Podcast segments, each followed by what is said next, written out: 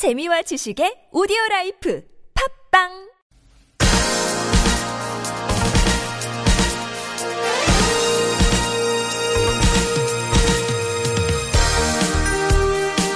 여러분 안녕하십니까 김한음입니다. 올림픽 개막이 초읽기에 들어갔지만 브라질 리우에서 들려오는 소식은 걱정스럽기만 합니다. 경기장 경비 여성을 함께 경비 보던 소방관이 성폭행하는가 하면 토막 시신이 발견되고 경기장 폭발 사고까지 발생했습니다. 치안과 안전 공포가 우려가 아닌 사실로 드러나고 있는 겁니다.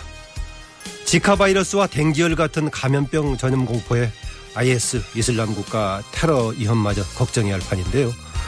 무엇보다 엉망진창인 선수촌 시설과 부실한 관리 시스템도 도마에 오르고 있습니다.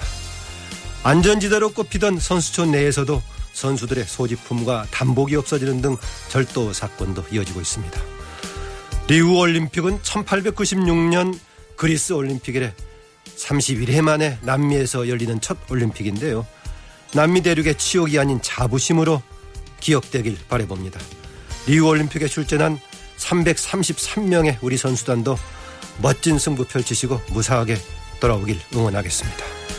8월 2일 화요일 열린 아침 시작합니다.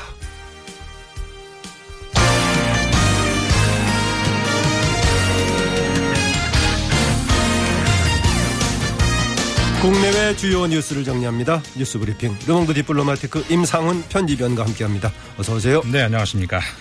8월이 되면서 여야가 주요 정치 쟁점에 대해서 머리를 맞댔는데 합의점을 찾지 못하고 있는 모양이네요. 네.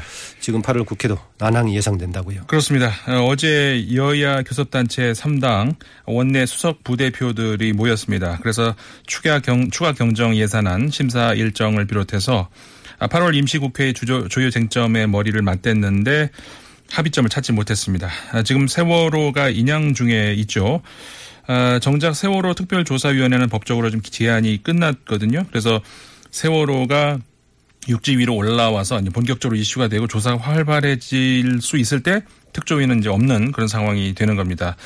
여기 대해서 야권은 세월호 특조위의 기한 연장을 주장하고 있습니다. 근데 문제는 새누리당이 이제 반대를 하고 있는데 새누리당은 특조위가 특별한 성과가 없었으니까 이제 국회에서 특위를 구성해서 다루자 이런 입장입니다. 결국 여야가 어제도 빈손으로 돌아갔습니다.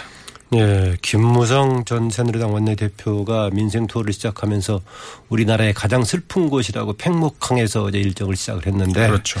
이런 입장이 어떻게 조금 이제 반영돼서 여야가 새로운 합의점을 만들지 모르겠습니다. 세월호 특조위 관련해 가지고는요. 추경 예산안도 여자가 의견 일치를 보지 못했다고 하죠. 네. 새누리당은 추석 연휴 전에 추경 자금이 집행이 되려면은 여야가 합의한 대로 오는 12일까지 추경 심사를 마쳐야 된다 이런 입장인데 더불어민주당은 오는 26일까지만 합의해도 어, 자금 집행에 무리가 없다 이렇게 맞서고 있습니다. 또 그 외에 야권에서는 내년 정부 예산안에 어, 누리과정을 포함시킬 것 그리고 사드 그리고 검찰 개혁 관련해서 국회 특위를 설치할 것 그리고 또 그 경찰의 직사 물사 저 물대표를 맞아서 물대포 맞아서 사경을 헤매고 있죠. 백남기 씨 관련 청문회 네. 포함해서 이제 일곱 개 조건을 내걸고 일부 조건에서는 더불어민주당하고 국민의당이 공조를 할 뜻을 어, 보이기도 했습니다. 부정청탁 및 금품 등 수수에 관한 금집수수 금지법 일명 김영란법이 이제 판결을 받았는데 어 정치권에서 개정안들이 계속 나오고 있다고요? 네. 뭐 너무 세다 완화할 필요가 있다 아, 이런 얘기도 있고 또 적용 대상이 너무 좁다 더 넣어야 된다 이런 그러니까 현재의 그 김영란법에 대해서 그 수정안 제안들이 계속 어, 나오고 있습니다. 아, 새누리당의 경우에 농수 그리고 축산물에만 좀 예외 규정을 둬서 선물 가격 규정을 느슨하게 적용해 달라 이런 요구 사항이 있었고요. 더불어민주당의 경우 또 그 더 구체적입니다. 식사 접대비를 3만 원에서 5만 원으로 선물은 5만 원에서 10만 원으로 어, 올려야 된다 이런 주장을 지금 하고 있거든요. 양당은 그 대통령이 시행령을 개정해 줄 것을 계속 요구를 하고 있는데 일단 현재로서 정부는 개정 의사가 없습니다. 그리고 정치권에서도 국민의당과 정의당이 개정에 반대하는 입장이거든요. 그래서 이 문제와 관련해서 국민의당의 김성식 의원 어제 이렇게 말했습니다. 이런저런 부분 문제로 김영란법을 좌초시키는 움직임이 있다면 국민의 지탄을 받을 것이다. 이런 말을 했고 어, 또 노회찬 정의당 원내대표는 어, 담배를 끊으면 불편한 건 당연하지 않냐. 그렇다고 그럼 안 끊는 게 맞냐. 이렇게 얘기를 하면서 완화는 안 된다. 이렇게 주장을 했습니다.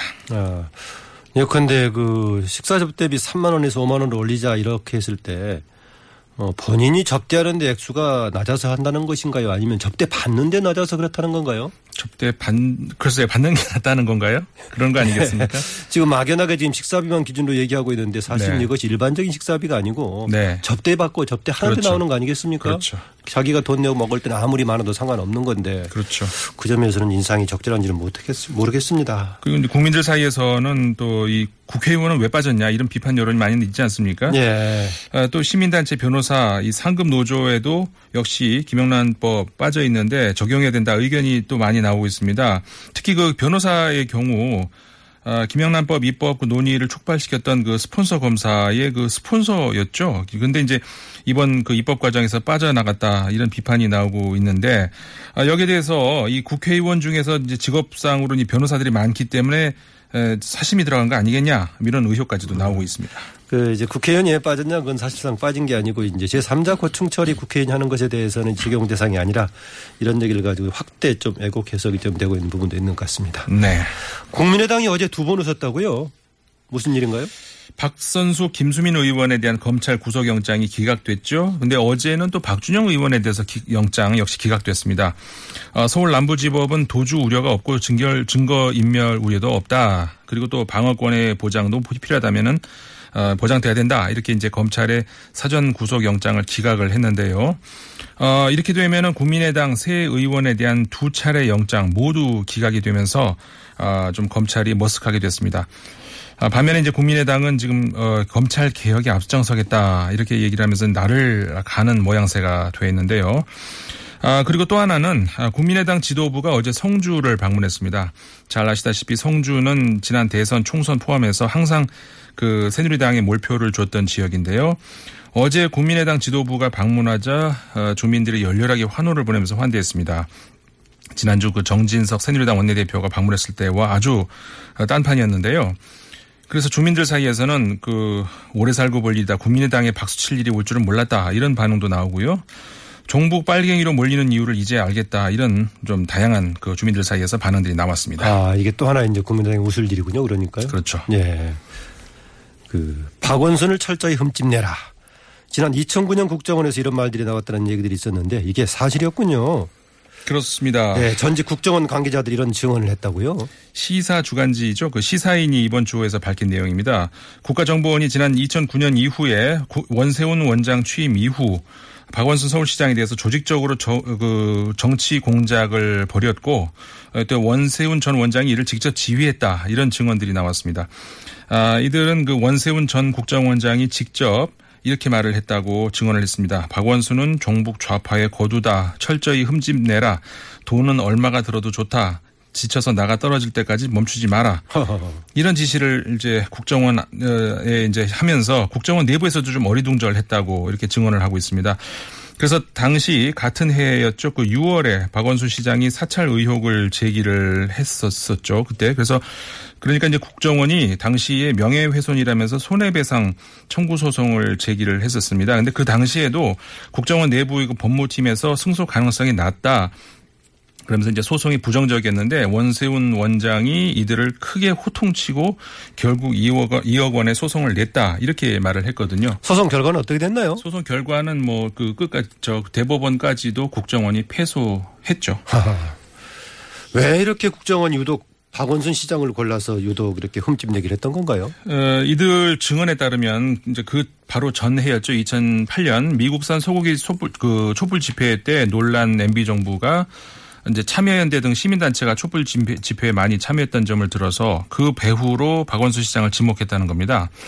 또 그 국정원 공작은 2011년이었죠. 그 박원순 시장이 재보선에 당선된 뒤에 서울시장에 당선된 뒤 더 거세졌다. 이렇게 이제 그 저, 보도를 하고 있는데 그러니까 원세훈 전 국정원장이 서울시 행정부시장 출신 아니었습니까? 그래서 이제 서울시에 남아 있는 소위 빨대 공무원들을 빨대 공무원. 네. 그래서 이제 박 시장의 업무를 방해했다 이런 증언들도 나오고 있습니다. 한마디로 말해서 그 서울시 업무 이 박 시장의 동향 이런 것들을 원세훈 전 원장에게 직보하는 서울시 공무원들이 있었다는 얘기가 되는 거죠. 아, 그리고 2013년도 그 박원순 제압 물건 소위 말해서 그 돌았었죠. 그 작성도 국정원이 맞다 이렇게 이들이 증언을 했습니다. 아, 이들은 원세훈 원장이 물러난 뒤에도 국정원의 서울시 견제는 변하지 않았다고 말을 했는데요. 아, 여기에 대해서 더불어민주당은 어, 광역단체장을 정보기관이 이렇게 집요하게 공격 대상으로 삼은 예가 OECD 국가 중에 있는지 묻지 않을 수 없다 이렇게 얘기를 하면서 국회 차원에서 공작 정치에 대응하겠다 이렇게 밝혔습니다. 그 지난 주말 해운대에서 발생했던 도심 교통사고 그 운전자가 뇌전증 환자였던 것으로 밝혀졌다고요? 네, 그렇습니다. 이 속칭 간질이라고 하죠. 이 담당 의사가 경찰 조사에서 김 씨가 작년 11월부터 최근까지 매일 두 차례씩 복용하는 뇌전증 약을 처방했다. 뇌전증은 하루라도 약을 복용하지 않으면 순간적으로 의식을 잃을 수 있다. 이렇게 말한 것으로 좀 알려지거든요. 운전자 김 씨도 마찬가지입니다. 사고 상황을 지금 기억을 못 하고 있다고 알려지고 있거든요.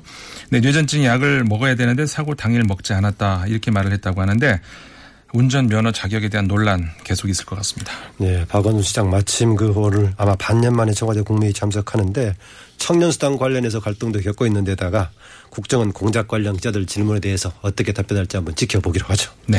네, 수고하셨습니다. 지금까지 뉴스 브리핑 르몽드 디플로마티크 임상훈 편집위원이었습니다.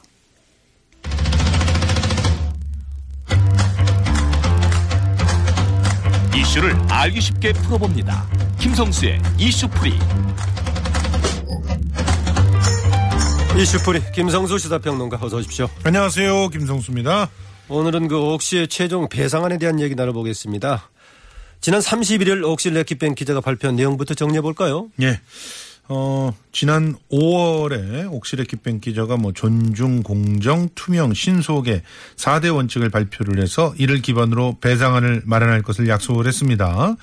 그런데 이 중에서 최소한 신속은 어, 기준이 안 된 것 같습니다. 왜냐하면 5월에 이런 약속을 하고 지금 7월 말에 가까스로 배상안 마련한다는 것 자체도 신속하다고 보기가 좀 어렵지 않겠습니까?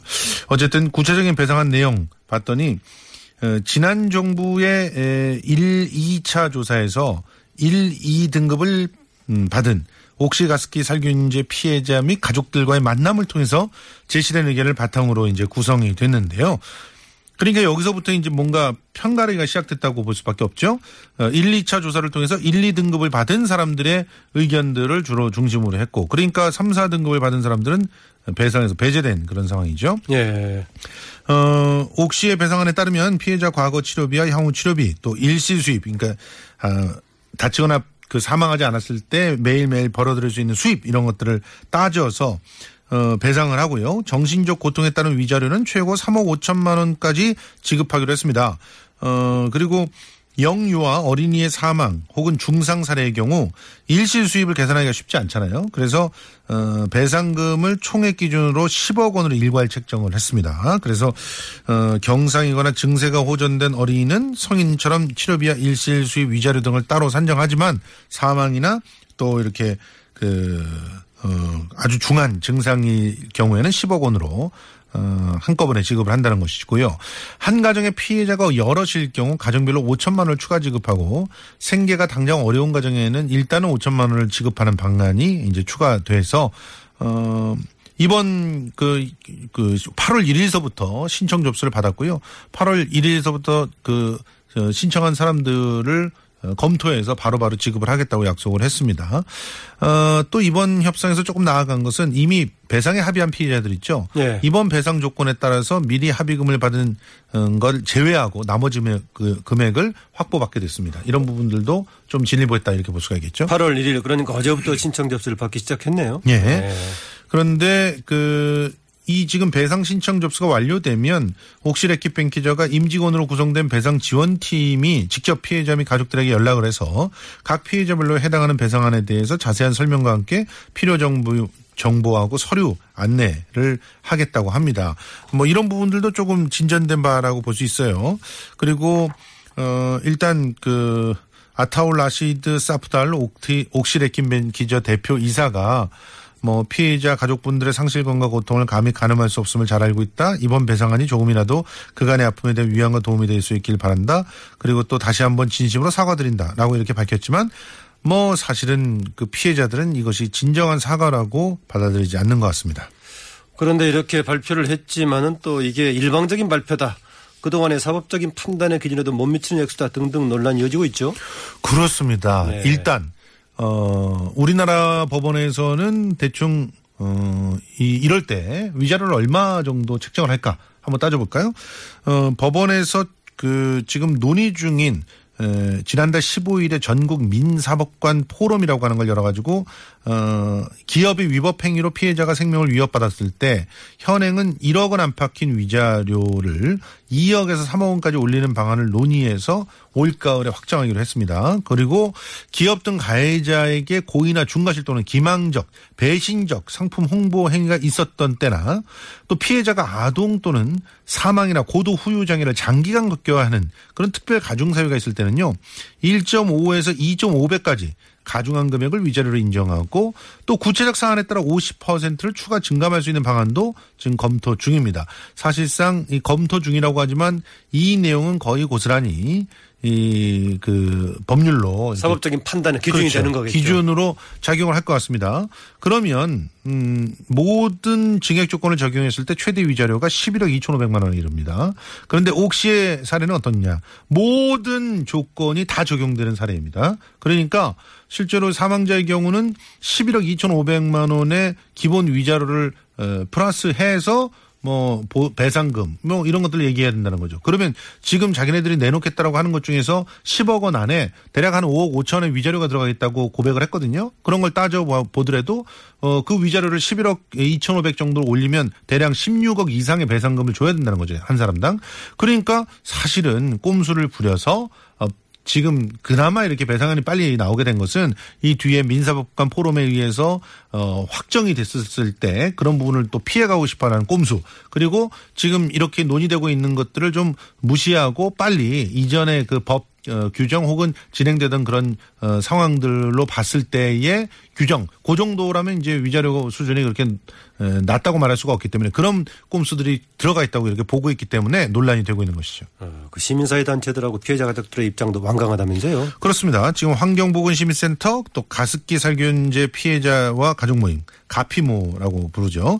그리고 가습기 살균제 참사 전국 네트워크 등등이 이 옥시가 배상안 발표하자마자 반발을 했습니다. 돈으로 피해자 입을 막으려는 술수에 지나지 않는다 이렇게 얘기를 했고요. 최근에 국회 국정조사위원회가 현장 방- 방문했을 때 옥시는 검찰의 기소 내용을 전면적으로 부인하고 불성실로 일관했다. 어, 실제로 지금도 신현우 옥시 전 대표는 자기 혐의 다 부인하고 있습니다. 허위 과장 광고에 대해서만 인정하고 있죠. 뭐 이렇게 그 불, 자기 잘못을 인정하지 않는 채 발표한 배상은 받아들일 수 없다고 강조하고 있고요. 또 본사의 사과, 또 중요한 요구 사항이 반영되지 않았다. 어, 이런 부분들이 사실은 그 피해자와 합의를 빨리 서둘러 가지고 국정감사 때 그거로 면피를 하려고 하는 그런 꼼수도 들어가 있다. 이런 지적들을 하고 있습니다. 어, 특히 이분들이 지적하고 있는 것 중에서 1, 2등급 판정을 받은 피해자들을 대상으로 한 어, 배상안이라는 것에 분노하고 있는데요. 3, 4등급 피해자들은 어떻게 하겠다는 거냐. 피해자의 범위를 수저, 저, 그 줄이고 있는 것이다. 이런 얘기를 하고 있는 것이죠. 그 지난번에 원식 지금 이제 국회 가습기 관련 이, 어, 특위 위원장하고 예. 인터뷰한 적이 있었는데 지금 조사를 하다 보니까 모르쇠로 일관하다는 그런 양상에 대해서 비판을 했었죠. 그렇습니다.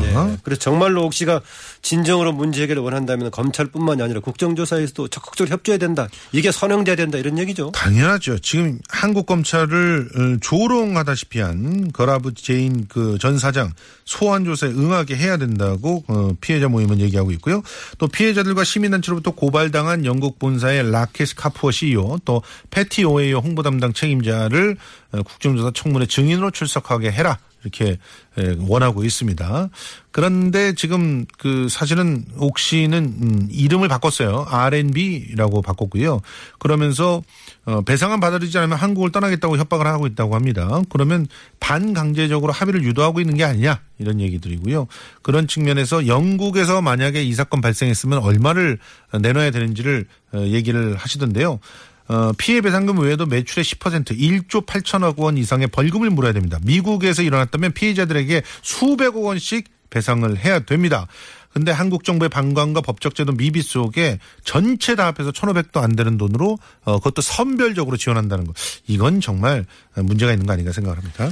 아까 그 전국 민사법관 포럼에서 지금 여기에 대한 이런 기업들의 이런 문제에 대해서 1.5에서 2.5배 가중 처벌할 수 있도록 한다고 했었지만은요. 근본적으로 징벌적 손해배상 배설 이걸 법률화 시켜야 된다. 이런 것도 추진이 되고 있죠. 그렇습니다. 지금 어, 징벌적 손해배상을 지지하는 변호사 교수 모임의 그 이장희 사무총장 같은 경우는요.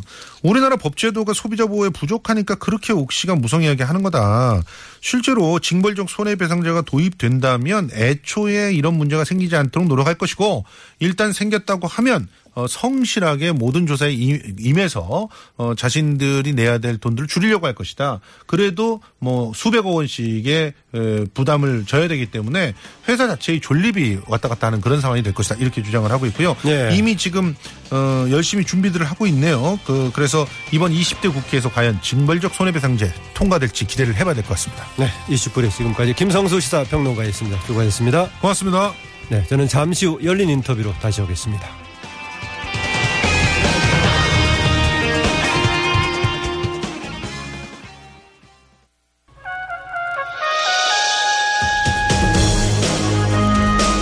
열린 인터뷰 시간입니다. 국민의당 박준영 의원에 대한 영장 재청구가 또 기각이 됐습니다. 국민의당의 검찰 개혁 드라이브에 힘이 실을 전망인데요. 국민의당 이상돈 의원 연결돼 있습니다. 안녕하십니까? 네, 안녕하십니까? 네. 네.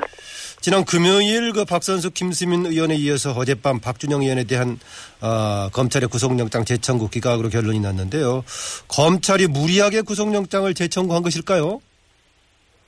네, 구속영장은 재청구해서 그 인용되는 경우가 굉장히 드뭅니다. 그리고 우리 법도 재청구를 굉장히 제한하고 있죠. 예. 뭐 그래서 재청구 자체도 어 그건 너무 무리한 거고요. 예. 뭐 어떻게 보면은 특히 제가 보기에는 그 박선서 의원과 김세민 의원에 대한 어 그 수사 처음에 구속영장 청구 자체는 자체가 무리가 많았다고 봅니다. 예. 제가 그렇게 생각합니다. 네. 박선수 김수민 의원에 대해서는 한때 이상돈 의원께서는 기소조차도 기소라도 하면은 망신이다, 검찰의 망신이다라고 얘기하신 적도 있었었죠. 네, 그렇습니다. 그래서 뭐 일각에서는 그게 뭐 어, 어떤 근거라 저런 얘기를 하느냐 그랬지만은 사실 어 뭐 제가 보기에는 좀 사안을 또 들여다본 제가 생각하기는 예, 과연 범죄 구성 요건이 되느냐 거기에 대해서 회의할 수가 회의가 많았어요. 예. 네. 네. 그래서 결국에는 그 심사를 했던 담당 판사가 처음에 영장을 기각할 때 이 과연 그런 뜻을 밝혔죠. 과연 범죄성이 되는가 대해서 좀 의심스럽다는 그런 내용이 잠깐 들어갔습니다. 네. 하나만 짧게 추가 질문 드리겠습니다. 네. 그 브랜드 호텔이라는 홍보 기획사요. 네. 이거를 그 회사로 봐야 되는 겁니까? 아니면은 국민의당 TF로 봐야 되는 겁니까? 그거는 언제나 별개 법인이죠. 대학에서 벤처업계지만은. 예. 네. 그리고 어 그거는 지도 교수인 김남욱의 교수가 사실상 주도적으로 일을 쭉 해왔던 겁니다. 예. 그건 우리한테도 그렇게 얘기를 했고 그리고 어 그 일한 대가로 받은 돈이 그 브랜드 호텔 회사에 들어가 있고 어, 그것을 김남욱의 교수의 책임 안에 자신들의 어떤 비용으로 쓰고 그랬던 거예요. 예. 그러니까 그것을 브랜드 호텔의 그 타스크 포스를 국민의당의 하부 조직으로 보고서 기소한 거거든요. 그것이. 예. 저는 그건 또 사리에 맞지 않다고 봅니다. 네. 네. 그게 중요한 어, 갈림길 같아서 제가 질문을 좀 드린 네. 겁니다. 예. 그렇죠. 제가 네. 처음부터 이거는 너무 무리한 거다. 음. 그리고 정치자금법 위반이라는 것이 자금이 그 정치에 또 들어가야 위반이 되는 거지. 예? 어, 지금까지 그런 그런 그 다른 판례가 거의 없는 걸로 알고 있습니다. 네. 그 검찰 말이죠. 지금 현직 검사장이 구속이 된 상태이고 또 청와대 민정수석 검찰 출신 청와대 민정수석도 의혹에 휩싸여서 계속 하루하루 계속 추가적인 여러 가지 의혹들이 불거지고 있는데 검찰 또 검사 부하검사 자살 사건에다가 이런 검찰이 지금 정말 조직적인 차원의 전 조직 차원의 자성이 필요한 시점인데 오히려 지금 구속영장 재청구가 기각돼서 위기를 좀 자초하는 그런 모양새를 거꾸로 가고 있습니다. 왜 그럴까요? 뭐 검찰이 위기를 뿐더러 뭐 제가 보기에는 어, 그 박근혜 정부의 위기이기도 하죠. 근데 이제 그런 위기를 절실하게 느끼느냐 그것은 또 별개 문제가 되겠습니다. 에, 뭐 검찰 개혁에 관한 논의는 어제 오늘이 아닙니다. 예. 아, 그리고 대통령 선거 때마다 대선 후보들이 검찰 개혁했다고 공약했지만 그 지켜준 적이 없었어요. 어, 그래서 이제 흔히들 어? 뭐 권력과 검찰이 유착돼 있다 뭐 이런 얘기를 많이 하지 않습니까요? 예. 뭐 그런 것이 음, 그러니까 정권 말게 되면은 항상 그 어? 그야말로 어, 속된 말로 골마 터져서 뭐 그런 검찰 내부에서의 그 비리 같은 게 오는데 견제가 없는 권력이기 때문에 그렇습니다. 예. 그래서 이- 이제는 진짜 검찰 개혁을 더 이상 밀 수 없다고 봅니다. 음. 어, 그런데 지금 검찰 개혁, 정권 교체가 근본적인 해법이다 이렇게 좀 얘기하신 것 같던데 현 정부 체제에서는 검찰 개혁이 구체적으로 이루어질 수 없다고 보십니까? 현 정부에서 이른바 셀프 개혁한다는 건데, 아, 그거, 그거 믿을 사람 아무도 없습니다. 그게 검찰에서 스스로 개혁한다는 게 어제 오늘이 아닙니다. 예. 김영삼 정권 말에 검찰 제도 개혁위 같은 게 있었어요. 그것은 뭐 정권 차원에서 어떤 검찰 얘기가 아니라 검찰의 어떤 스스로 어, 그뭐 그런 것이 있었어요 그 당시에 그래서 검찰 제도 개혁위원회 있었는데 저도 그때 위원이었습니다. 예. 그런데 그게 결국엔 안 될다는 거 못하고 정권이 교체가 되고 말았죠. 뭐 그때 검찰이 뼈를 깎는 어, 심정으로 다시 태어나겠다 그랬거든요. 근데 김대중 정부 들어서는 뭐 대전 법조 비리 뭐 이래서 또 한 번 검찰 위기가 왔습니다. 뭐 그때 나온 얘기가 검찰이 더 이상 깎을 뼈가 없다 그랬어요. 그게 벌써 10년 전, 10몇 년 전 이야기 아닙니까? 예. 그 후에 검찰이 뭐 나아진 게 없습니다. 음. 그래서 저는 검찰 스스로 개혁은 불가능하다. 저는 그렇게 생각합니다. 예, 검찰에서 그렇다면은 검찰 개혁 추진단 같은 여러 가지 뭐 개혁을 해보겠다 이런 계획 내놓았는데 뭐 기대를 할 수 없다 이렇게 보고 있군요. 네, 저는 기대할 수 없다고 봅니다. 그리고 네. 검찰 제도를 이제는 진짜 원점에서 주요 선진국이 에, 검찰 어떤 검찰 제를 갖고 있는가를 어, 잘 보고서 우리 현재의 제도를 좀 과감하게 에, 버릴 건 버려야 한다고 봅니다. 예. 뭐 여러 가지 내용이 포함되겠지만 간단하게 핵심적으로 우리 검찰이 기억하기 위한 과제라든가 방향이 있다면 한두 개만 예시해 주시죠. 저는 무엇보다도 수사와 기소를 좀 분리해야 된다고 봅니다. 예. 네, 검사의 원래 임무는 수사가 아니라 기소죠. 그 우리는 수사와 기소 그리고 어, 무죄 판결 나오는 경우에 검찰이 고등법원 대법원까지 어, 항소할 수 있기 때문에 그야말로 검찰의 권한이 수사, 기소, 항소까지 너무 집중되어 있습니다. 예. 견제받고 있지가 않죠. 그래서 그게 문제니까 그거 그래서 이제 수사와 기소를 분리해서 뭐 특별한 경우가 아니는 수사권을 저는 경찰에 주는 게 맞다고 봅니다. 그리고 에, 과연 그 대검찰 대검찰청과 법무부를 별개로 둘 필요가 있는가? 아, 그리고 고등법원 고등검찰청을 그대로 둘 필요가 있는가? 이런 것도 생각해 볼 필요가 있고요. 예. 그리고 무죄 판결에 대해서 검찰이 무조건 항소해서 진짜 피고인이 무죄 판결 받으면 무죄 판결을 세 번 받아야만 무죄가 됩니다. 이건 세상에 없는 일입니다. 예. 어, 선진 국가에서는 그 특별한 경우가 아니라 그 영미처럼 1심에서 무죄 판결 나오면은 검찰은 특별한 경우가 아니라 항소할 수 없도록 법을 바꿔야만 됩니다. 어, 이런 식으로 근본적인 개혁을 해야 한다고 봅니다. 아하. 지금 이제 국민의당을 중심으로 한 야권에서는 고위공직자 비리 수사처 공수처를 설치하는 것도 검찰 개혁의 내용이 하나로 담고 있던데 이상돈 의원께서는 여기에 대해서는 약간 다른 입장 같기도 하던데 그렇습니까? 네, 저는 공수처 건설, 저, 설치요, 공수처만 네, 설치하고 아무것도 안 하면 저는 아무 의미가 없다고 봅니다. 그러니까 또 다른 검찰을 만들 뿐이고, 만일에 그 공수처가, 어, 떤 사람을 구성이 되겠습니까? 대부분 검찰과 관계된 사람들 구성되지 않겠습니까? 그 공수처가 과연 권력으로부터 자유로울 수 있겠는가? 어, 저는 이런 식의 어떤 개혁은 개혁이 아니라고 보고, 예. 제가 말씀드린 바와 같이 좀 근본적인 에, 개혁을 해야 된다고 봅니다. 예. 그런데 공수처를 대안으로 내놓는 것은 현재 검찰 체제를 전제로 한 것이라고 보고 있군요. 네, 그렇습니다. 현재 그 검찰 제도를 전제로 하고 공수처 놓고 그 감찰관제도 있지만은 제대로 했습니까요? 저는 이렇게 새로운 기구를 갖다 그때 그때 만들게 되면은 조직만 방만하게 되고 이것이 국민의 어떤 기본권을 신장시키는 데는 어, 별다른 효과가 어, 없는 게 아닌가 그렇게 생각합니다. 네. 지금 여러분께서는 국민의당 이상돈 의원과의 인터뷰를 듣고 계십니다. 검찰개혁 관련해서는 국민의당 주도로 야권 공조를 좀 모은 상태로 보이던데요. 이 국회 검찰개혁 특위 구성 과정에서 여당의 참여를 이끌어낼 수 있을까요? 여당에서는 좀 부정적이지 않겠습니까? 예, 어쨌든 뭐 검찰은 뭐 자체적으로 개혁을 한다고 그- 그러고 있으니까 저는 이게 잘될것 같지 않습니다. 그리고 이 정권 말기에 보면은 이 검찰 개혁이니 뭐 개혁을 할 수가 없습니다. 아, 정권 말기에는 어떤 어, 어떤 개혁이든 좀 불가능하다고 저는 생각합니다. 예. 그러면 현실적으로는 검찰 개혁을 내 걸고 정권 교체를 하는 게 답이다. 이런 얘기군요. 네, 그렇습니다. 네. 다음번, 다음번 정권이 국민들께서 다음번 대통령 선거 때 검찰 개혁을 확실히 할 수 있는 후보를 찍어야만 됩니다. 예. 어, 청와대 우병우 지금 민정수석 문제 말이죠. 박근혜 대통령 어제 여름휴가 끝내고 업무 시작하셨는데 이전 이상돈 의원께서 그랬었죠. 박근혜 대통령 우병우 수석 쉽게 교체하지 않을 것이다. 어, 되게 그럼 아직까지는 그런 분위기인데 박근혜 대통령이 자신의 입장을 밀고 가는 그런 스타일 때문에 그렇게 진단을 하셨나요?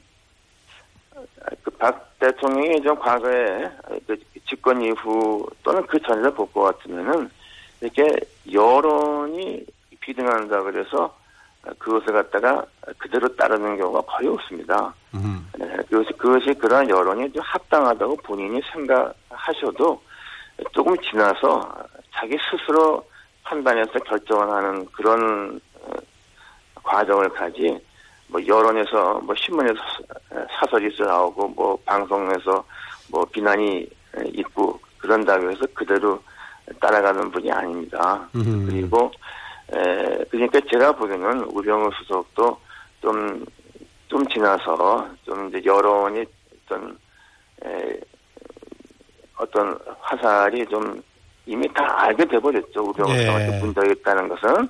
그리고 나서 이제 본인께서 좀 숨고르게 해서 천천히 후임자를 구해서 교체하지 베란가 여론에 떠밀려서 결정하시는 분이 아닙니다. 아하.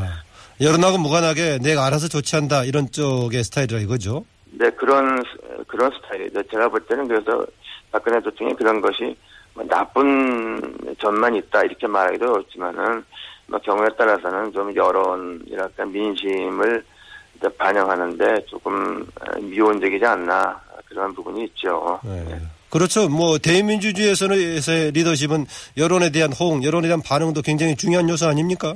네, 그렇습니다. 예. 그런 부분이 좀 부족하다고 생각할 수 있습니다. 네. 네, 박근혜 대통령이 오늘 이제 국무회의를 주재하는데 오늘 국민이 기대하는 얘기라든가 예컨대 개각 등 관련 얘기도 나올 수 있을까요? 글쎄요, 뭐 국무회의에서 개각 말씀을 하실지 모르겠어요. 그러나 현재는 개각은 상당히 예상되고 있지 않습니까요? 뭐, 어, 그, 대충 뭐 다음 주일이나 8월 15일 전후로 뭐 개각을 좀 발표해야만 9월 초 정기국회 전까지 청문회가 다 끝날 수 있겠죠. 네. 예. 그 안철수 전 대표가 이해충돌 방지를 보완하는 김영란법 개정안을 발표 발의했던데 여기에 이상호 의원께서도 같이 이름 올리셨죠. 네, 그렇습니다. 원래 19대 때도 이해충돌 방지 관련 쪽은 추가적으로 입법하겠다라고 했었죠. 네, 그게 원래는 이제 이해충돌 방지도 김영란법의 중요한 한 부분이었는데, 에, 그게 좀 빠져버리고, 그냥 뭐 식사, 뭐 선물, 뭐 이런 문제에 집중돼 버렸어요. 예. 에, 그게 좀 우리나라에서 공직 사회와 뭐 에서 좀 문제라는 문제가 있는데, 더큰 문제가 있다 그러면 이제 공직자들이 에, 그 자신과 이제 이해가 상충하는 에, 직위를 취임하고 또 어, 어떤 그 만약 공직 본연의 입장보다는 자신의 그 이해관계 또는 직권 책임책이랄까 예. 특수관계 있는 사람들의 이해를 그야말로 아, 몰래 몰래 예? 반영하는 이런 경우가 많기 때문이죠. 이제 그런 것을 어, 규제하기 위한 것이죠. 네. 네, 만약 이것이 법제화되면은 지금 국회의원들 친인척 보좌관 쓰는 문제도 자동으로 지금 법으로 규정이 되는 거죠. 아, 그거는 현재 에, 에, 그 문제는 국회에서 또 별도로 하는 걸로 알고 있습니다. 예, 국회법도 뭐 개정 등 하는 것 같던데. 개정도 예. 되어 있습니다. 이제 예. 그리고 현재 의원들한테는 그 보유 주식과 관련해서만 상임위원회 배정이 제한되어 있지 않습니까요? 예. 네, 이제, 이제 그런 것이 이제 좀 확대가 되, 는 거라고 보는 것이죠. 네, 근데 또 하나 문제는 이제 어떤 의원이 뭐 교육 계통에 쭉 있어 왔다. 근데 그렇게 되면 어, 교육계와 또 이익을 같이 하는 게 아니냐. 그래서 이제 어? 교문위원회 배제할 것 같으면은 교육에 전문성 있는 사람이 자기 전문성에서 멀어지는 거 아닙니까요? 예. 네, 그러니까 이제 그런 것까지 막는 것은 아니고 어떤 금전적인 저 재산적인 이해가 상충할 수 있는 가능성을 좀 배제 하는 것이죠. 예. 마지막 질문인데요. 네. 그 이명박 정권 당시 그 시행된 4대강 사업에 대해서도 아주 비판적 지적을 해오셨는데 최근에 지금 현장 조사를 다녀오셨다고요. 네, 그렇습니다. 상태가 시- 상태가 어떻던가요? 네, 그게 이제 특히 녹조도 녹조지만은 에, 그 이제 시민단체에서 어, 그 어, 조사를 했죠. 그래서 스스로 조사한 게 아니라 그, 그 물을 떠서 국가 공인기관에서 조사한 건데 위에 말- 말하자면 표면에 있는 물보다 조금 아래 들어가면은 이게 물이 완전히 썩어버려 썩어버린 것이죠. 예. 물이 잠겨 있기 때문에 그래서 정말 저는 이렇게 계속 어, 어, 물이 이렇게 어, 나빠지면은 낙동강 하류에서 정상적으로 취수를 해서 수돗물을 안전한 수돗물을 만들 수 있겠는가 정말 그 부분에서 걱정을 하지 않을 수가 없습니다. 네, 네, 그런 우려를 하게 됩니다. 네. 그 문제에 대한 근본적인 뭔가 필요 조치가 필요하다고 보시군요. 네, 그러니까 이 가장 현재를 살 수 있는 것은 좀 전반적으로 낙동강 포의 수위를 낮춰서 그게 무슨 말이냐면은 물을 좀 흘- 상시적으로 물을 흘려보내라는 것이죠. 그래서 예. 물을 좀 흘려보내게 되면은 아무래도 좀 에, 강이 좀 살아나지 않겠나 합니다. 그래서 에, 참 제가 처음부터 이거 반대했던 사람들이 옳았던 겁니다. 이거 특별한 목적은 없고 하천을 거대한 호수 어, 계단식 호수를 만들어서 아, 흐르지 않으니까 물이 이렇게 에, 에, 나빠지고 심지어 아래는 썩어가는 것이죠. 참 어떻게 해서 우리가 이런 사업을 하게 됐는가에 대해서 에, 다시 한번 생각하게 됩니다. 예. 오늘 말씀 감사합니다. 네, 감사합니다. 네, 지금까지 국민의당 이상돈 의원이었습니다.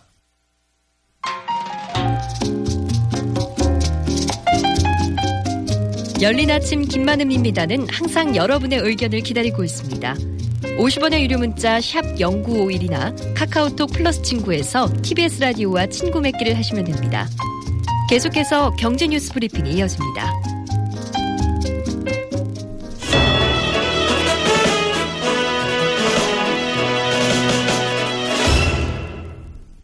경제계 주요 이슈를 살펴보는 경제 뉴스 브리핑 시간입니다. 이데일리 성문재 기자 함께합니다. 어서 오십시오. 네, 안녕하십니까? 어제 증시 상황이 어땠나요? 네, 국내 증시, 글로벌 증시 모두 엇갈리는 모습이었습니다. 코스피는 0.67% 오른 2029.61에 마쳤는데요. 반면에 코스닥은 0.36% 내린 703.72에 마쳤습니다. 코스피 시장에서는 외국인이 18거래일째 매수세를 이어가면서 지수 상승을 이끌었고요. 반면에 코스닥 시장에서는 외국인과 기관의 어, 동반 매도가 영향을 미쳤습니다. 어, 특징적인 것은 어제부터 주식시장 정규장 거래 시간이 30분 연장됐는데요. 어, 거래 활성화를 위한 조치입니다. 오전 9시에 장이 열려서 그전에는 이제 오후 3시에 마감했었는데 어제부터는 3시 30분까지 거래가 가능해졌습니다. 거래 시간이 늘어났는데 사실 거래 대금과 거래량의 증가 효과는 미미했습니다. 어, 물론 거래 대금은 전날, 전달에 비해서 조금 늘었지만 거래량이 오히려 감소했는데요. 아무래도 이 본격적인 휴가 기간이 시작됐다는 점에서 거래 활성화 효과가 조금 더 시간이 필요하다는 그런 관측도 나오고 있습니다. 아시아 증시는 엇갈리는 모습이었는데요. 일본이 0.4% 올랐습니다. 엔화 강세가 주춤했던 것이 영향을 미쳤고요. 중국은 엇갈린 경제 지표 또 은행권의 규제 움직임이 나타나면서 0.9% 하락했습니다. 간밤에 뉴욕 증시도 엇갈렸는데요. 다우지수와 S&P 500 지수는 0.1%씩 떨어졌습니다. 유가 하락에 에너지 업종이 큰 폭으로 하락한 것이 영향을 미쳤고요. 반면에 기술주 중심의 나스닥 지수는 애플과 구글의 주가 상승에 힘입어서 0.4% 올랐습니다. 어제 외환 시장에서 원 달러 환율이 급락했다고요. 예. 달러 대비 원화 환율이 어제 하루 사이에 12원 20전 급락했습니다. 원화 가치가 그만큼 커졌다는 뜻인데요. 1달러당 1,108원에 마감했습니다. 지난해 6월에 1,104원을 기록한 이후 13개월만, 그러니까 1년 1개월 만에 가장 낮은 수준을 기록했는데요. 이처럼 달러 가치가 떨어지고 원화 가치가 높아진 것은 지난주 미국 2분기 경제 성장률 발표 때문입니다. 시장 예상치의 절반에도 못 미치는 1.2%의 성장률이 발표됐는데 이로 인해서 미국 경제에 대한 우려가 좀 제기가 됐고 어 달러가 약세를 보인 겁니다. 미국의 경제 성장률 쇼크는 앞으로 또 기준금리 인상 가능성을 어, 좀 낮추는 그런 영향도 있을 것으로 보입니다. 이렇게 우리 돈 원화 가치가 오르면 가뜩이나 안 좋은 수출에 더 타격을 받을 수도 있겠군요. 예, 그렇습니다. 환율의 변화는 뭐 득도 있고 실도 있는데 일단 수출로 보자면 원화 강세는 부정적입니다. 우리 상품의 가격 경쟁력이 떨어지기 때문인데요. 어제 산업통상자원부가 발표한 지난달 수출액 410억 달러였습니다. 전년 동기 대비 10% 줄었고요. 올 들어서 1월부터 7월까지의 누적 수출액 역시 지난해 같은 기간과 비교해서 10% 감소했습니다. 월별로 보면은 벌써 19개월째 수출 감소세가 진행되고 있는데요. 물론 뭐 조업 일수가 좀 줄었고 유가가 떨어지는 등의 어쩔 수 없는 요인이 있었던 것은 사실인데 문제는 하반기에도 딱히 수출 회복을 기대할 만한 모멘텀이 없다는 겁니다. 글로벌 경기 침체 여전히 장기화하고 있고 미국과 중국이 보호 무역주의를 더 강화하고 있는 상황 또 얼마 전에 국내 사드 배치로 인한 통상 마찰 우려가 커진 것들도 역시 우려를 키우고 있는데 국내 기업들이 조금 더 글로벌 파트너사들과의 네트워크를 긴밀히 유지하고 정부도 또 충분한 조율과 타협을 시도할 필요가 있다는 그런 전문가들의 지적이 나오고 있습니다. 어제 지난달 국내 자동차 판매 실적이 집계가 됐는데요. 개별 소비세 인하 혜택이 끝나면서 판매 절벽이 현실로 나타났다고요. 네, 국내 완성차 5개사의 7월 내수 판매가 전년보다 두 자릿수 감소했습니다. 개별 소비세 인하 혜택이 어, 지난 6월로 종료된 데 따른 것으로 풀이가 되는데요. 지난달 내수 판매가 12만여 대였는데 전년 동기 대비 10.6% 줄었습니다. 개소세 인하 혜택을 마지막으로 받았던 6월과 비교하면 25% 급감한 수치입니다. 게다가 개소세 이슈와 상관이 없는 해외 판매도 지난달에 감소한 것이 또 눈에 띄는데요. 이 국내 판매량과 해외 판매량 모두 감소한 것은 지난 1월 이후 6개월 만입니다. 자동차 업체들은 이에 따라서 어, 이번 달에 좀 파격적인 조건을 내세워서 판촉에 나서고 있는데 뭐 초고화질 TV를 경품으로 내건 차종도 있고요. 또 여름 휴가비를 지원하는 차종도 어, 등장하고 있습니다. 네, 지금까지 경제뉴스 브리핑 이데일리 성문재 기자였습니다.